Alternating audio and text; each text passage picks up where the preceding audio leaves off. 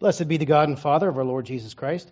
According to his great mercy, he has given us a new birth into a living hope through the resurrection of Jesus Christ from the dead, and into an inheritance that is imperishable, uncorrupted, and unfading.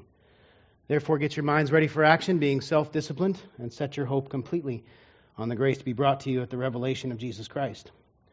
God is spirit and must be worshipped in spirit and in truth. We need to take a moment to establish our base, which is Jesus Christ. Make sure we are humble before the authority of truth, filled with the Holy Spirit, that we may discern spiritual truth. Let's pray.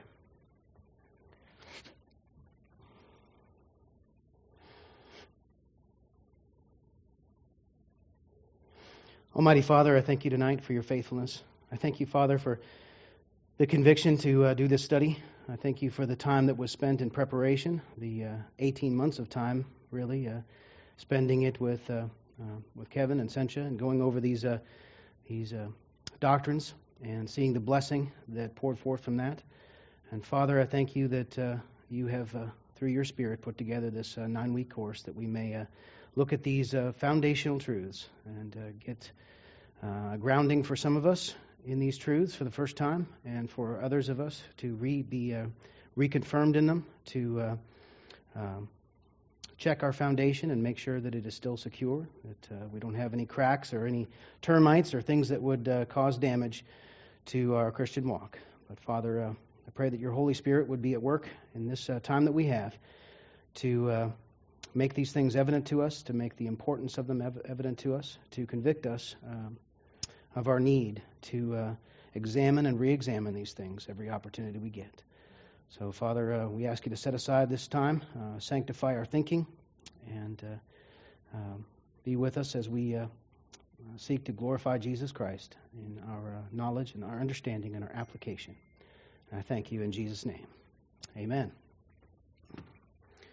That's the first time that's ever happened.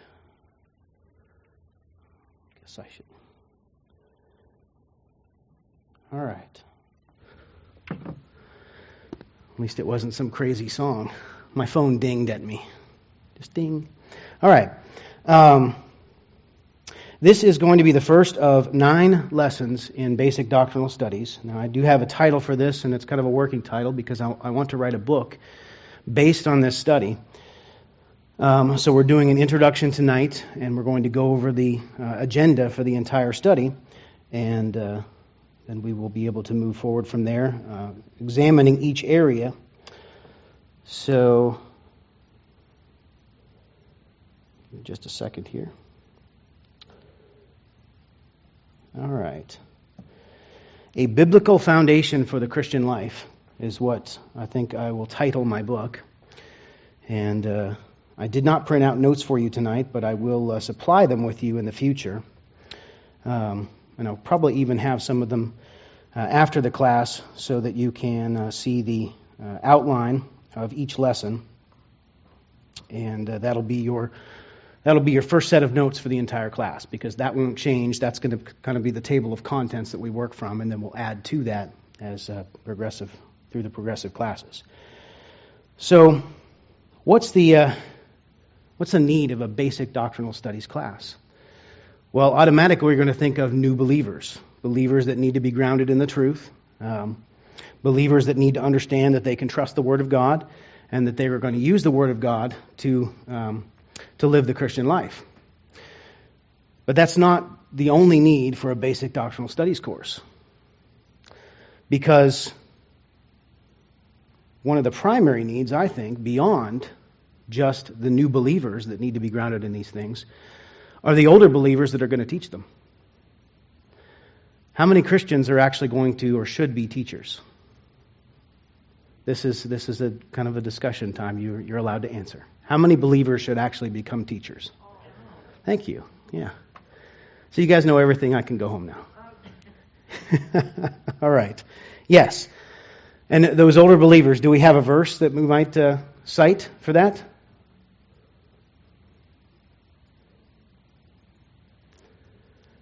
What? Hebrews what? I think Fassel said it. By now, because of the time, you should be teachers. That's a good verse in chapter 5 of, of the book of Hebrews, yeah. So, the other thing is that within the local church in the New Testament, there are usually many teachers. One of the uh, most blessed churches in the New Testament is the church of Antioch. They were full of teachers. So the other thing I would look at is Titus chapter 2. And of course, this is going to be for the mostly for the older believers to convince them of the necessity. And you guys, I don't really need to convince. Titus chapter 2 discusses the elders. Those older believers that are doing what? They're coming alongside the younger ones. So there is a great importance for these basic doctrinal studies to be reviewed by older believers or maturing believers, as I like to say, um, because none of us reach full maturity in this life. We're all maturing believers. Some of us have just advanced a little bit further on the path. For maturing believers, we need to review all of these things and be prepared to teach them to the younger believers to come alongside. So, so the goal of this study is to introduce the Bible and its teaching in a manner that lays the foundation in three ways. It prepares the new believer for a life of study and application. Of study and application. One of the things we look at, as far as this is concerned, is what we call the Great Commission that we are to make disciples of all nations. And making a disciple is not an ongoing process. We don't uh, pick up a younger believer and start making them a disciple, and two years later, we're making them a disciple. A disciple is a learner, someone who is committed to studying, to learning something. So, in order to make someone a disciple, what do you have to teach them? How to learn, so that they can live a life of learning. So a disciple is a learner. The Christian life is a life that must be learned. Are you hearing Pastor Bob? Any of you have been here for a while? Are you hearing Pastor Bob? Well, that's my foundation. Okay. A, a Christian, the Christian life is a life that must be learned. Okay. A Christian doesn't come out of the, the spiritual womb, so to speak, a mature believer and ready to face whatever God has for them. They need to be grounded in the truth. They need to be grounded in a solid hermeneutic so that they are able to study the Word of God for themselves, take it in, and be able to apply it. They need a pastor teacher over their souls, of course. Someone that um, has had their soul allotted to their charge. In order to guide that spiritual life, in order to guide that growth. But they themselves ought to be established in their own relationship with the Word of God. And as we talked about this afternoon, the Word of God is living and written. It's Jesus Christ Himself and our written mind of Christ in the Bible. The third thing for the new believer is learning involves theory and practice. Now, don't get me wrong when I say that because the Bible isn't theory, it's true. But that phrase involves, we hear the, the theoretical knowledge. That's knowledge that we have that has not been tested for us. Okay? We have a bunch of information, but we need to live it, to practice it, to know its truth. Okay? Then it becomes practical for us, not just theoretical information. This is a problem with many believers in the Christian life is that particularly in our circles they tend to only be attracted to the theoretical. They tend to sit in Bible class, take in information, and they're done. That's their Christian life, the extent of their Christian life. And that's only the first part of where we need to go with this. We need that information, absolutely. But we have to go out and live it in order for it to mean something to us, in order for it to be useful to us. The second point. So, first point prepares the new believer for a life of study and application. Secondly, it prepares the new believer for further study in systematic theology. Yes, we are here to learn and to grow. And in order to learn and grow, we need to be challenged. That means throughout this study, we're going to be using terms that we'll also see in uh, things like systematic theology. We'll be using larger words that we'll see on a regular basis in things like Chafer's systematic theology, Geisler systematic theology. Um, we'll be challenged on all of these things so that we're prepared with a vocabulary to enter into those as well. Because the word basic, the foundation, is not the end of, of the building process, right? Then you have to get the structure on top of that.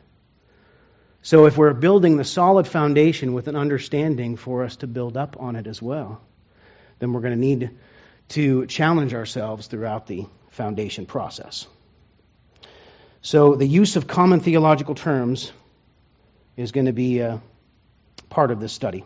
It'll pave the way for more advanced studies. The third goal is equipping maturing believers to make disciples. And this was already in my notes, I promise, before I had this uh, um, conversation with Gene, and we kind of had some fellowship over um, martial arts stories and terms and things. Uh, advanced techniques are the basics mastered. Um, one of the things that we talked about, as uh, he told uh, his st- story during the classes, come up to him and said, "You know, there's an interesting saying from Bruce Lee. It's kind of similar to what what you were talking about." Um, Bruce Lee says, "I'm not afraid of the man who has practiced 10,000 kicks once. I'm afraid of the man who has practiced one kick 10,000 times." And then he told us an even better story about uh, two ancient masters, and we can get into that after class, but of course his story demolished mine. It was so cool. Uh, but it illustrated the same point. Um, as we go through this, we're going to find that all of these things are going to stay with us throughout our Christian lives. We're not going to be done with these topics. We're not going to be done with these doctrines.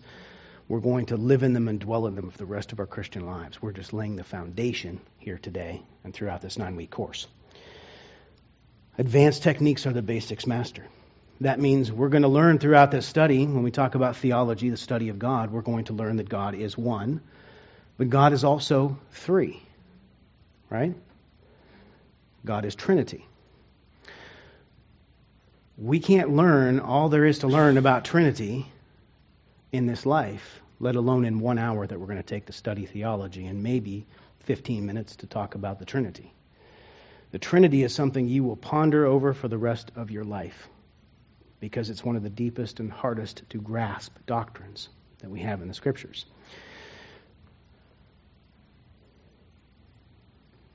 When we talk about soteriology, salvation doctrines, we're not going to be done with those when we finish up figuring out that Jesus died on the cross. We're going to ponder the cross and what happened there for the rest, and we ought to, for the rest of our lives. Because there are things that happen that we cannot understand in this life, but we will seek to, to understand them through the Scriptures. Now, part of the uh, issue that we're going to have here in beginning this study is that where are we going to find all of our information? Where is everything that we're going to study come, come from? The shelves at Lifeway? No. Every bit of it has to come from here, otherwise, it's my own ideas, your own ideas. Every bit of it has to come from God. So that presents a problem in a lot of new believers' lives and not just at the beginning of their Christian life, but during that first phase of growth. We'll, we'll get to uh, 1 John chapter 2, verses 12 through 14, and talk about the different levels of maturity there. But there's a newborn believer, and then there's a growing child, just like in Bios life. A child is born, and that child begins to grow and age.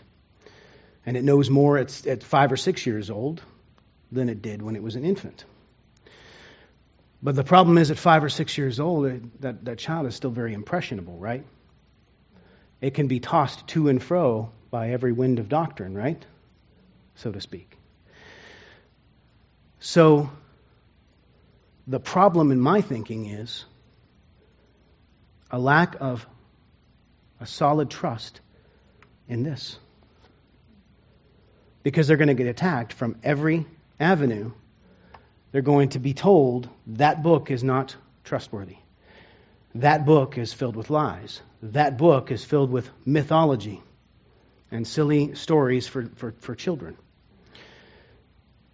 So, in my thinking, the grounding in bibliology, the study of the Bible, has to come first before we talk about really any of those other topics. Because if you don't have a solid hermeneutic, if you don't know that you can trust the Bible and why, We're going to answer the question in the first bibliology class why do I choose to believe the Bible? If we can't answer that question properly, if we can't trust the Bible and be able to defend the Bible even our in our own thinking, when those attacks come to say, no, that's not right. And I know that's not right. And here's why. Not just, I, I don't think that's right because God wrote the Bible.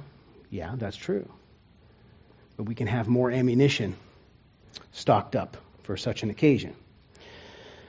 So we're going to spend two hours on bibliology. And we're going to spend one hour on everything else, on each of the other topics. Let's turn to 1 John chapter 2. 1 John chapter 2.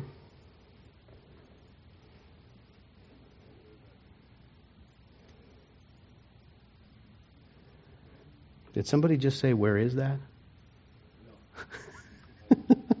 Okay. 1 John chapter 2. We're going to look at verses 12 through 14. I am writing to you, little children. Everybody there? I am writing to you, little children, because your sins have been forgiven for his name's sake. I am writing to you, fathers, because you know him who has been from the beginning. I am writing to you, young men, because you have overcome the evil one. I have written to you, children, because you know the Father. I have written to you, fathers, because you know him who has been from the beginning. I have written to you, young men, because you are strong, and the word of God abides in you, and you have overcome the evil one. Did we find it? Okay. So, little children and children. Okay, those two are mentioned. Little children and children. Here's the distinction born ones, newborn babies, and growing children. So we've got the, the newborn baby and maybe a six or seven year old child. Okay? Newborns and growing children. Then we have young men, the adolescents. Okay? And then we have the fathers, the mature. So the children in this idea, both the born ones and the growing children, need to have a foundation laid for a secure and stable life so that they're not tossed to and fro by every wind of doctrine. So that they're not, they don't have their faith destroyed when somebody comes along and lays on them something about the Greek text of the Textus Receptus, something ridiculous for somebody who already has that information, but to somebody who doesn't, they're blown away this person's really well versed, this person's really intelligent, they seem to know what they're talking about. Maybe I'm wrong about this. But if we have this from the beginning, if we have this grounding from the beginning, this information, this understanding about the veracity, the trustworthiness of the Bible, then we're not going to be affected in our faith by such things the young men in this passage. They need to maintain humility and find their strength in the foundation of the Word of God. The fathers in this passage, they are realizing the goal of the foundation, knowing Jesus Christ, which is going to bring us into our next topic of theology. Okay? Theology is more than just knowing about God. Theology is more than just knowing facts about God or knowing what God did.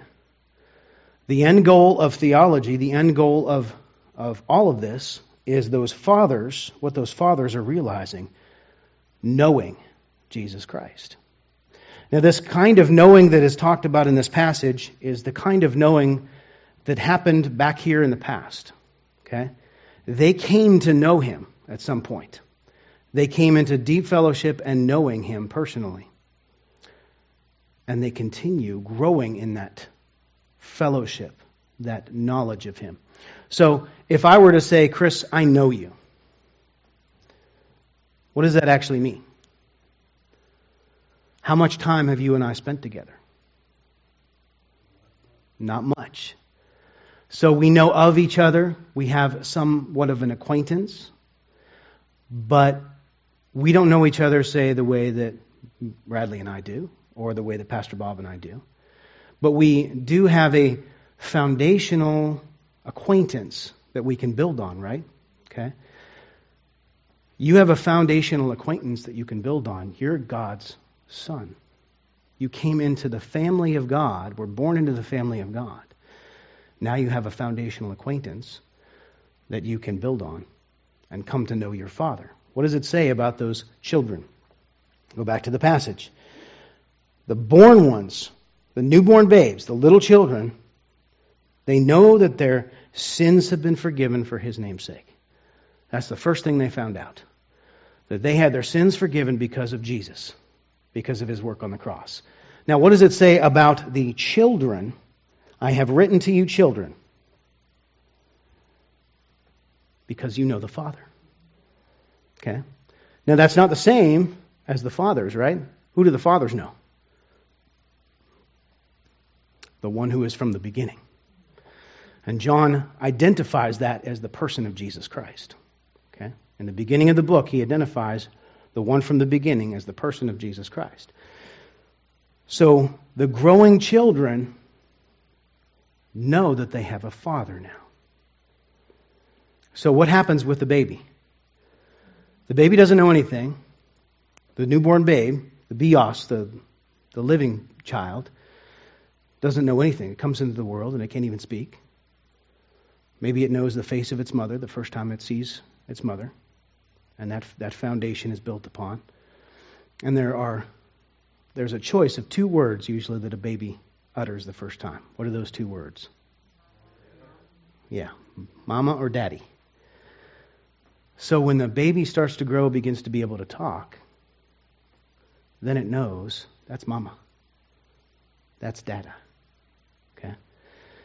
When we get past that newborn stage and we become growing children, we know the Father. We know we are a child, and that's the Father. That means we're, the, the word here is paideia. The word in Greek means a child under training. Okay? So a child under training already has some knowledge that it can build upon. These children under training know that they have a father. Okay? So the children need to have a foundation laid for a secure and stable Christian life. The young men who need to maintain humility and find their strength in the foundation of the Word of God. Let's look at them. Young men are mentioned twice here. Okay? Young men, because, he's writing to them because the young men have overcome the evil one. Okay? Moreover, he says at the end of the of verse 14, I have written to you, young men, because you are strong. Now, why are they strong now? They had some victory over the evil one in the first part of it, but why are they strong now? Because the Word of God, it says, abides in you. The Word of God, the Bible, the mind of Christ, has become more to them than just a book that somebody reads from on a Sunday morning. Okay? The Word of God has become the foundation of everything that they do, everything that they are in the Christian life. They are strong because the Word of God is now living in them. It's abiding in them. Okay? It's circulating in them. It's hidden in their heart. The Word of God abides in you, and you have overcome. You have overcome the evil one. Okay? But because of that, a young man, because of that, an adolescent can begin to become prideful. Man, I know the Word of God. I know, I know a lot about the Word. I know a lot about the Bible. And I'm having victory left and right over the evil one. I'm pretty special. I'm pretty awesome. You see the problem? The arrogance that comes from that?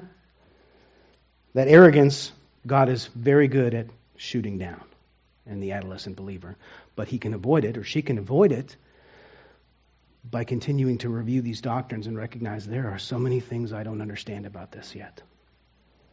Because we won't come to a full knowledge of any of these things in this lifetime. We will come to enough of a knowledge to be strong and have the Word of God abide in us.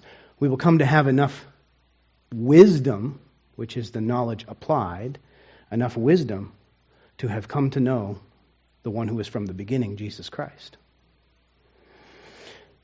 But we need to maintain that humility throughout that adolescent process into maturity.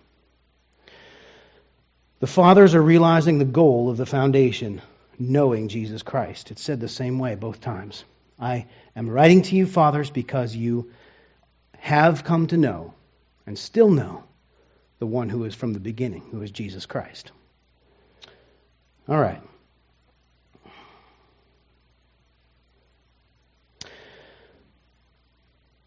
So we have nine lessons that we're going to look at, and this is the first of, of them.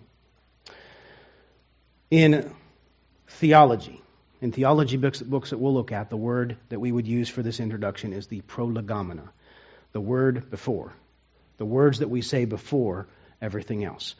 The words that we say to be, to be a foundation for everything else that comes afterwards, so that we're prepared for all the stuff we're going to study. Okay? So that's what an introduction is, is a prolegomena. Lesson two and three will be the Bible. We're going to spend two hours or two lessons studying the Bible and how to study the Bible. We will look at it first from an apologetic standpoint. What does that mean? That Greek it comes from a Greek word that means to give an answer, to give an account. Okay? So apologetics, that word is usually used in the Christian in a Christian circle as answering arguments from skeptics, answering ar- uh, arguments from Bible haters, answering arguments from folks who would come to you and say the Bible is nonsense. Why do you trust in that silly old book? Okay, so we're going to start there. We're going to start by answering the question: Why do we choose to believe the Bible? Why is the Bible uh, believable? Why is the Bible trustworthy? That's the foundation for our study and what will follow in bibliology. We'll study the structure and division of the Bible. Okay? That means we'll study why we have something called an Old Testament, why we have something called a New Testament. We'll have a, a basic Bible overview, is what that's going to be. Okay? We're going to study inspiration and revelation. Why do we say that the Bible is inspired by God? Partly because the Bible says it's inspired by God. Partly because it says that God breathed out the words of Scripture. That men of old, prophets of old, men of God, were led by the Holy Spirit. And this is a really cool concept that I'm sorry you'll, you won't be uh, here to, to, to uh, be a part of because that we didn't get to finish that conversation earlier this afternoon. Because the Bible is 100% human and 100% divine. Now, is there anything else we can say the same thing of? Jesus Christ. Okay? So, to speak to the whole room. Um, there are more things than just Hebrews chapter 4 that are going to tell us that the Bible and the Word of God written and the Word of God living need to go together. We need to think of them together. Okay? So, the inspiration and revelation. What does revelation mean? Revelation comes from a word that means to be revealed, to be manifested, to be shown. Okay? So, what is revelation? How is the Bible revealed? Is it revealed all at once, or has it been revealed in parts throughout a span of time? All of those things that we're going we're to look at. Canonization. This is a big word to say how the books of the Bible were chosen. And this is one of the arguments that I hear all the time, and I think, man, if you just read more than one book. One book. Because the only book you read was by a Bible skeptic. People didn't choose the books of the Bible 300 years after Jesus Christ walked the earth. Okay? The books of the Bible, many of them were chosen before Jesus Christ even walked the earth. Okay? So, canonization will tell us in several different ways why we have 66 books in our Bible why we think those 66 books belong in our Bible, why it's not 65 or 67, why those particular books are trustworthy. We're going to talk about transmission and translation. Does anybody remember the uh, debate between Bill Nye and Ken Ham? In that debate, Bill Nye kept saying something, and Ken Ham had no, he just ignored it. Bill Nye kept talking about, he kept saying, Why do you trust a 3,000 year old book that's been translated so many times you can't possibly know what it originally said? Ken Ham did, it was like it went in one ear out the other. Like he didn't even hear it, he didn't respond to it, he didn't address it. And that's a childish argument, an ignorant argument about the Bible, okay? About how we got our English Bibles of today. Because one of the foundational things that we'll learn is the Bible was written in particular languages. And it wasn't translated 14, 15 times before we finally get an English Bible from language to language to language. Every time we translate into a new language, or even a new translation of a language that's already got a hundred and some translations like the English, uh, there's probably over a hundred English translations of the Bible. Every time we do that, we go back to the original language it was written in and translate that language. Okay? But he never addressed it. And to me, I thought, oh, you just a couple of words and you could have destroyed that argument right there. You have no idea what you're talking about. Here's how, here's how translation works. And lastly, in that first lesson, we'll talk about inerrancy. Why do we say the Bible is without error? And what specifically, there's a caveat, do we mean by that? The Bible is without error in the original writings. Okay? That's one of the arguments that will be used against a new believer to say, You say the Bible's without error. Look, I can show you a bunch of them. Okay. But I have five, 6,000 manuscripts to compare those errors and find out which ones are errors and which ones are not. Okay? That's one of the things that we'll go over in transmission and translation and inerrancy. Okay? So, why the Bible is trustworthy, how we got it, um, what the Bible's all about, how it's structured, how it's divided into two different parts, how those two different parts have so many books and why those books are chosen, why those books are in our Bibles. The third lesson is going to be dedicated completely to hermeneutics. Hermeneutics. That means basically how to study the Bible. That means all of us are called to read the Bible for ourselves, to study the Bible for ourselves, not to have an intermediary in other words, not to just look at our pastor and say, You study the Bible and tell me what it says. And this year has been difficult in many ways for me because I've run into folks who have experienced that very thing. The pastors have told them, You don't need to study the Bible. You don't even need to read it. Just come to Bible class. I'll tell you what it says.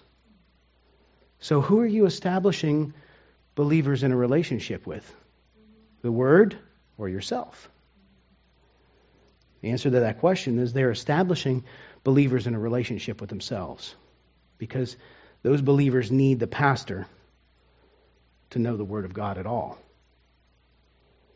Where God has called each one of us and given each one of us the freedom, particularly in the United States of America, to know our Bibles for ourselves.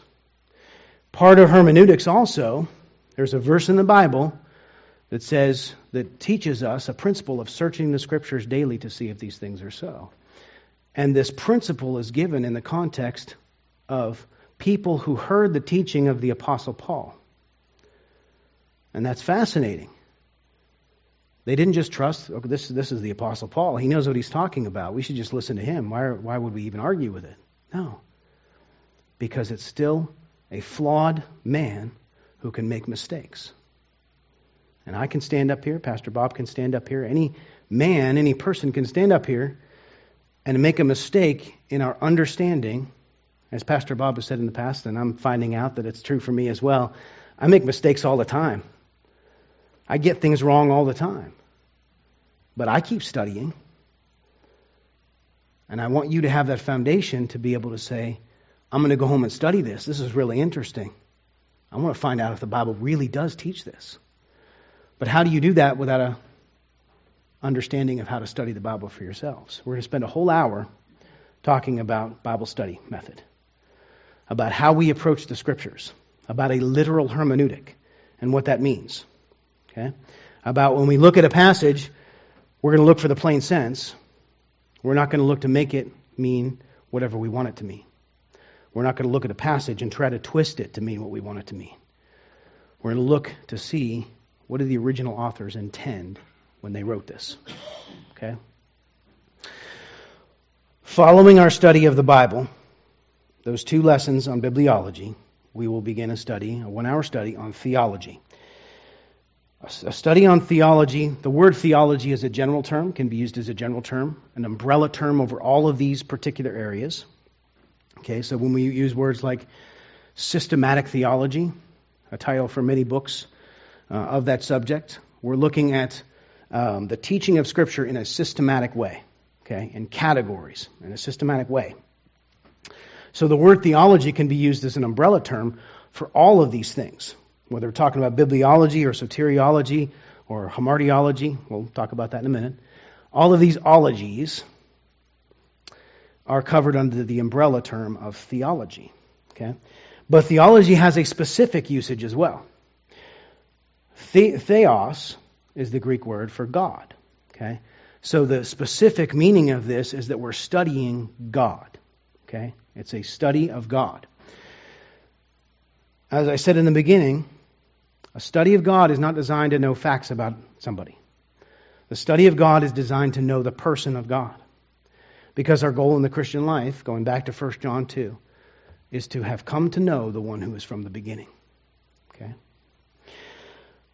So the first thing that we will cover before we look at Trinity and personality and essence and anything else is a foundation that we need to know the person and work of Jesus Christ, not just facts about God. We need to know the person of the Father, not just facts about his plan. We need to know the person of the Holy Spirit, not just facts about what he does in the Christian life. When we look at Trinity, we're looking at the, um, the doctrine, the understanding that God is revealed as being one but he's also revealed as being three. Okay? Three in one. We have the, the Father, the Son, and the Holy Spirit. Each one of these is equally God. Each one of these is a person as well. This is not a manifestation of one God. Like he chooses to manifest himself as the Son sometimes and sometimes as the Father. God is God. There is one God. But that one God has three persons. You see why this is the hardest doctrine to grasp? How does one God have three persons? And we have a, we have a hard time grasping that because we're one person, we're one human and one person. But God reveals himself in this way that he is three in one. So we don't just study generically God. We study God in Trinity, we study Him in personality, we study Him in essence that is shared by all three. But God is revealed as the Father, a distinct person. He's revealed as the Son, also a distinct person. And He is revealed as the Holy Spirit, also a distinct person. Each one of these persons can be personally known.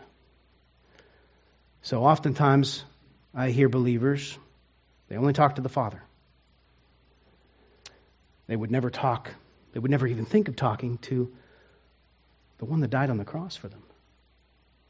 How are you to come to know the one who is from the beginning if you don't talk to him? So, Jesus himself says, we'll look at that passage, ask me anything in my name. Ask me anything in my name. He goes on to say, if you ask the Father anything in my name, so, what's the difference here?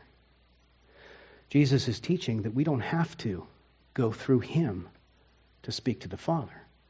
The Father himself loves us, and we are able to speak to him. But that does not mean we do not speak to Jesus Christ. So we'll study these concepts and see how it is that we would talk to each one of these persons of the Trinity. Okay? How would we talk to the Holy Spirit? Why would we talk to him? What would we talk to him about? So this study of theology and basics, we're not going to just cover Trinity, personality, and essence. We're going to cover those. But we're also going to be, fa- going to be doing a foundational study of each person of the Trinity. So we will study God the Father. We will study God the, the Son and God the Holy Spirit on a basic level, okay, that we can build on. We will find scriptures, we will look at scriptures to teach us about these three persons of the Trinity and help us to come to know each one of them. Lesson five will be anthropology, hamartiology, and soteriology all together. Okay? All three of those terms. Anthropology. You've probably heard that term before, anthropology.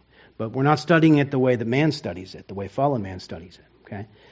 Anthropology is a study of man, but we're studying the creation of man by God, and we're studying the nature of man, according to the Bible, and we're studying the fallen nature. We're studying the fallen position in Adam. That is going to prepare us then, in the same hour, to look at hamartiology, which is the study of sin.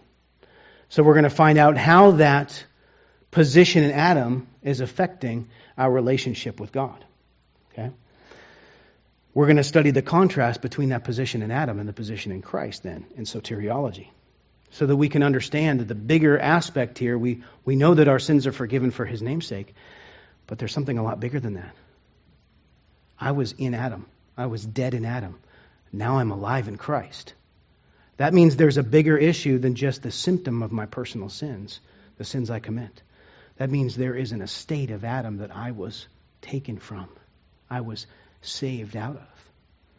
And that's the bigger issue that we need to study beyond the symptom of the disease, the personal sins that we commit. So, the end of that study is soteriology, the study of salvation, the study of how it is that we receive eternal life, how it is that we get a position in Christ, that we are taken from the position of Adam, the estate of Adam, into the estate of Christ, the, from the domain of darkness to the kingdom of the beloved Son. We're going to study the new nature in contrast to the old man, the old nature that is still in us, and how those two wrestle and who it is that actually should be wrestling in us. Is it us? Do we wrestle with the flesh? Or is there something else that lives inside us that wrestles with the that wrestles with the flesh for us, and we submit to that other thing inside us? So we're going to see that part of uh, part of that uh, knowledge of the new nature um, is also going to be a study of the sealing, the down payment that we receive as part of that position in Christ. Part of uh, the down payment that we receive in eternal life that helps us um, wrestle with the flesh, that actually can have victory over the flesh within us. You guys know what I'm talking about, right? The Holy Spirit. All right.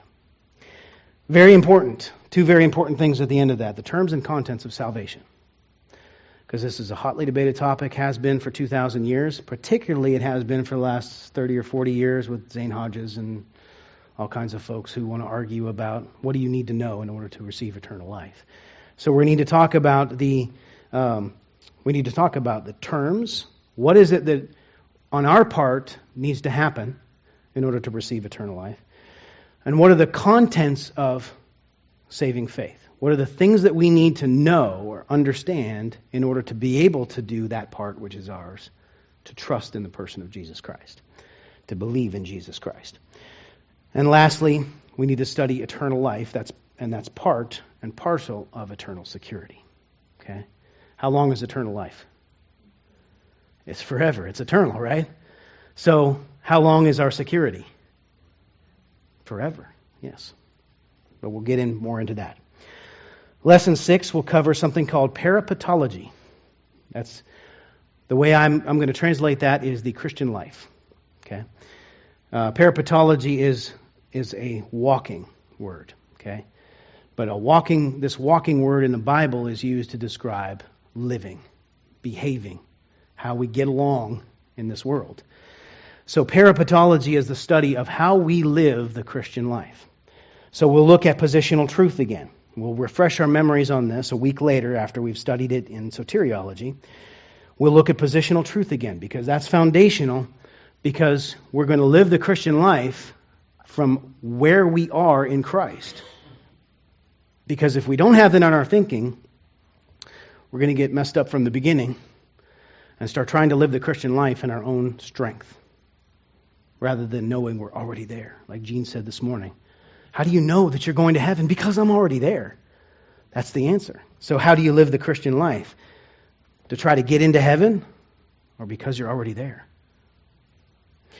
We'll look at positional truth. We'll look at fellowship. That means three particular things to me the sphere, the means, and the standard. Okay? Where we walk, the sphere. The means with which we walk. Anybody that's been in the Galatians class knows the means by which we walk, the Holy Spirit. And the standard that we walk. So, the sphere that I walk, all of us have kind of all of us have this information already. We're supposed to walk in the light as he is in the light. We're supposed to walk in love. Okay? So, where are we walking? The sphere in which we walk. Okay? What means do we walk in that sphere? What means do we walk? Um, what strength do we walk in? By the Holy Spirit, by means of the Holy Spirit. We are choosing to follow the Holy Spirit, but we're also being led by the Holy Spirit at the same time, active and passive. And then the standard. We're going to look at Galatians chapter 5 when we do this and see that at verse 16 and verse 25, there's two things, and verse 18, I guess. Um, the um, walk by means of and being led by. But then at the end of that section, we're going to look at, at, at a word that means walk according to the standard. Those who have your eternal life by the Spirit should walk according to the standard of the Holy Spirit. What is the standard that is being spoken of there? And then finally, the most important part, I think, that's going to bring all of that together for the Christian life. Um, we're going to look at several topics, but this one sandwiched in the middle. What is one of the most important things in the Christian life?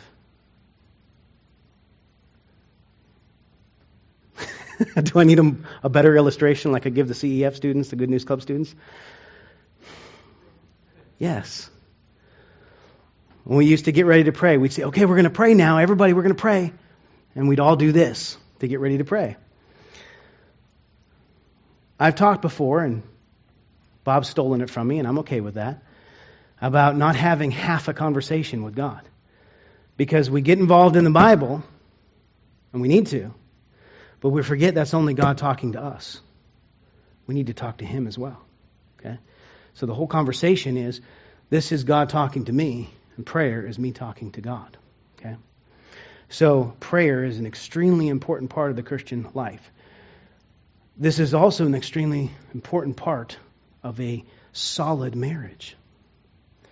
And this is something that I've learned the fullness of recently with Stephanie, um, is that we had a lot of difficulty in getting into a routine, her work schedule and, and many things. We had a difficulty getting into a routine, but I was teaching it to everybody that I could, every couple that I could. You need to do this daily together. You need to be praying together and reading the Word together. Okay? because you are not one person anymore. You are not an individual, you are part. You are part of something. So that your Christian life is bound to somebody else. So when you go and study the Bible for yourself, this is different for pastors, and you and I know this. We have to study to teach others, but that's a little different. But in living our own Christian lives, we've got a partner. And if we're not walking with them in these things, then either they're dragging behind or languishing, not living, not able to live the Christian life at all, or they're living they're living their Zoe life separate from their husband. Okay? They're learning from the Bible on their own as you were learning from the Bible on your own, and you have separated your spiritual lives. That is not a strong marriage. A marriage is God bringing two and making them one flesh, and making now you one spirit. So the husband leads the wife by saying, Okay, honey, we finished dinner. Let's open our Bibles and read a little bit. Let's pray. The husband leads by saying, Okay, honey, let's get up a little bit early in the morning and we'll spend 15 minutes in the Word of God and we'll fellowship over it and we'll pray together before we start our day. Okay? This is where the foundation of a strong marriage comes from. This is that third strand that Ecclesiastes speaks of. Okay? The third strand that binds two together becomes a third strand around the other two, so they're not easily broken. Okay? Jesus Christ, the Word of God, living and written, is that third strand. And if you are not, as husbands, binding that third strand around your marriage, then you are easily broken in your marriage. Okay? so, following that, we'll do a study of thelematology, which is a study of the will of God. Um, it's a question that was brought up this morning. How do we know the will of God? How do we know what God wants us to do with our lives? Well, the foundation of that study has to be what has God already told us His will is. Okay, things like rejoice always, pray without ceasing, and everything give thanks, for this is God's will for you. But the bigger question that somebody is really asking is, what's my spiritual gift? What does God want me to do? Where does He want me to live? Where does He want me to go to church? What pastor has He placed me under for my spiritual care? How do we determine the will of God for specific things? So we'll talk about that. We'll talk about agonology, which is study of Christian suffering. Okay, um, this is extremely important for a new believer to be grounded in, so they don't think that because they be, they become a Christian that all their problems are done. Jesus fixes everything. We no longer have any problems. We have great marriages. We have great jobs. We never argue with our bosses or our spouses or our family or anything. We never have any money problems um, that uh, uh, the sky rains skittles and the world is made of marshmallows and nobody ever dies. That's, uh, that's not the reality. We do struggle. We do agonize. We do have suffering in the Christian life. But how is it that we face those things? Same way that we face everything else by means of the Holy Spirit, walking according to the standard of the Holy Spirit, and walking in the sphere of light with he who is in the light. And the last part of that study will be the life and I'm sorry, the love and life of Christ and the life of the believer. One of the most powerful verses in regard to that is Galatians 2:20. I have been crucified with Christ. It is no longer I who live, but Christ who lives in me. The life that I now live, I live by faith in the Son of God who loved me and gave himself up for me. Now, I think that ought to be the, one of the first verses that any believer memorizes because then they're going to see from the beginning Christ has to be alive. He has to be living his life in me for me to get it, for me to succeed, for me to glorify him. It's no longer me. I can't do it in my strength. I, I, I shouldn't do it in my strength. I shouldn't even try. But if I want the righteousness of Christ to be manifested in me, to be a sweet smelling savor, it's got to be Christ living in me. All right. Lesson seven will be Boulology, which is the plan of God, a study of the plan of God. This is an abbreviated look at what is in the plan of God reader. Um, but it is important for new believers to be grounded in this, to know what God is doing. Okay, to know what God is doing. What's the big picture of what God is doing? Did God just do all of this so he could get people saved? Or is there something so much bigger than that that God has in mind? And that is just a small part of what he's doing. How does he how does he lay out the plan for us? How does he teach us the plan? And how is he proceeding at putting the plan together? What are the steps that we've already seen? What are the steps to come? Okay? And why is that important for us to live our Christian lives?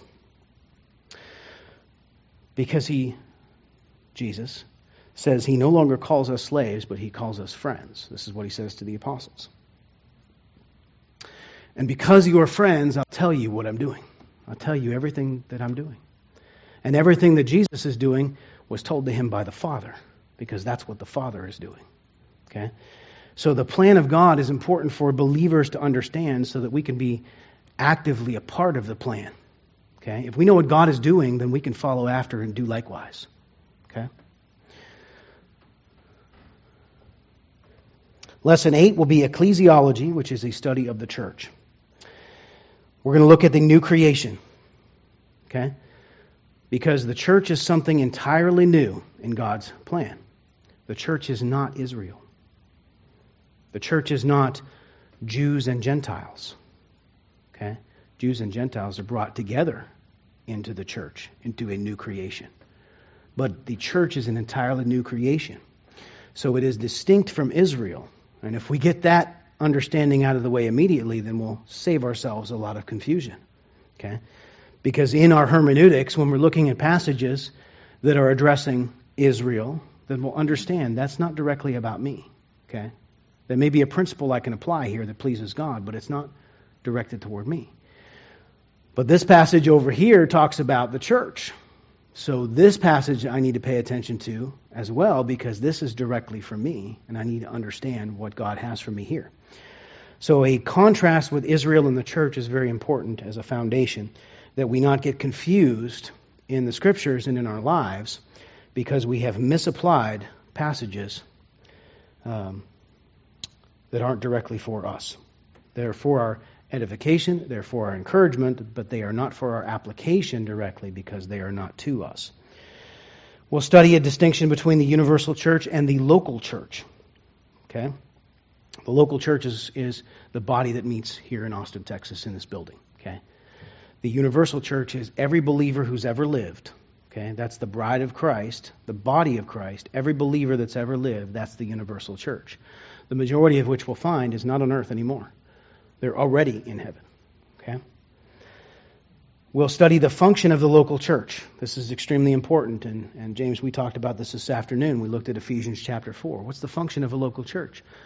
The equipping of the saints for the work of service. This is not a place for us to come and have fun and games and entertainment. This is not a place you don't decide which church you go to because of who's got the best child care or who has a bowling alley. You decide where you're going to church because God has convicted you. This is the pastor that I've been assigned to. But then why are you going to that church as well? So that you can be equipped for the works of service. The local church is the seminary in the Bible. It's, the seminary is not a separate institution outside of the local church. The equipping of the saints happens in the local church by gifted pastor teachers and evangelists in this part of the church age. So everybody, every believer in Jesus Christ ought to be in seminary because every believer in Jesus Christ has a spiritual gift that needs to be trained. The leadership structure of the local church, the difference between spiritual gifts, between offices, and between maturity status. Okay? What are the differences between those? What, uh, what has God given us in the scriptures to tell us how the uh, leadership of the local church is uh, accomplished. Um, we'll talk about things like overseers and angels and elders and how all of those fit together, how what the scripture teaches as far as that's concerned. And we'll talk about deacons as well, what deacons uh, are for, where they're uh, um, where they came from, where they started in the scriptures, and what they have morphed into, and um, make a distinction between practices, um, 21st century practices, and um, the uh, description of such things in the, the uh, scriptures. Finally, we'll study charismatology, and that means spiritual gifts. We'll study the nature, the need, and the purpose of spiritual gifts. Okay? Now, in this study, we're going to find out, as we've already said, equipping of the saints for the work of service, there isn't just one spiritual gift, just pastors. That's the only person that has a spiritual gift. Everybody else, sorry, you're out of luck. There are, there are many spiritual gifts that are still in use today, what we call uh, permanent uh, ecclesiastical gifts. It means permanent church age gifts. Um, that every believer receives at least one of these gifts. And those gifts are received not so they can be awesome and boast about how cool they are, they have this particular spiritual gift. But Peter says in 1 Peter chapter 4, they are to be used in service to the body. So you get your equipping where? In the local church. And they're to be used for service in the local church. Okay? We'll uh, look at spiritual gifts in the church age, which is going to include the cessation of particular gifts. There are other gifts in the New Testament that are spoken of that are no longer in use, okay, they have ceased, cessation of spiritual gifts. Those gifts have ceased because there's no longer a need from them for them. And we'll talk about that biblical concept. We'll see why those gifts are no longer in use, why they are no longer needed. Um, we'll talk about the, perm- the function of permanent gifts and the recognizing of spiritual gifts. Now, I just I discussed a few minutes ago thelematology about de- determining God's will. Do you think those concepts are going to be helpful in determining what your spiritual gift is? Yes. It's still determining the will of God. But this will be the last thing we look at is recognizing your spiritual gift. With all of these things, all of us ought to be equipped to move forward in the Christian life. We've built the foundation, okay? And throughout our Christian lives, we're going to check that foundation. Okay, just like the foundation of a house. Eventually, if we don't care for that foundation, we start to see cracks. We start to have infestation of bugs like termites, and the foundation can fall apart. Okay? So it's the same with the Christian life. Every believer has to go back, needs to go back and review these things and care for the foundation that they've built. Okay? Any questions? All right, let's pray. Gracious Father, we thank you for your faithfulness. We thank you for this study. And Father, we pray that uh, your hand of blessing would be upon it, that your Holy Spirit would be at work to uh, be sure that the students of this class, the students of all nine um, lessons in this series, uh, will benefit from this. For Father, um, I'm only a uh, mouthpiece up here. I'm only the deliverer of uh, the message that you have, but uh, the Spirit is the one that um, delineates this message, the one that explains this message to, to each believer, and helps uh, each one of us to understand it and apply it. So, Father, I pray that uh, you would be at work in each one of us to do that which is pleasing in your sight, to glorify your Son, to teach all of us um, how it is that, that you would have us walk and please you. Father, we thank you and praise you in Jesus' name. Amen.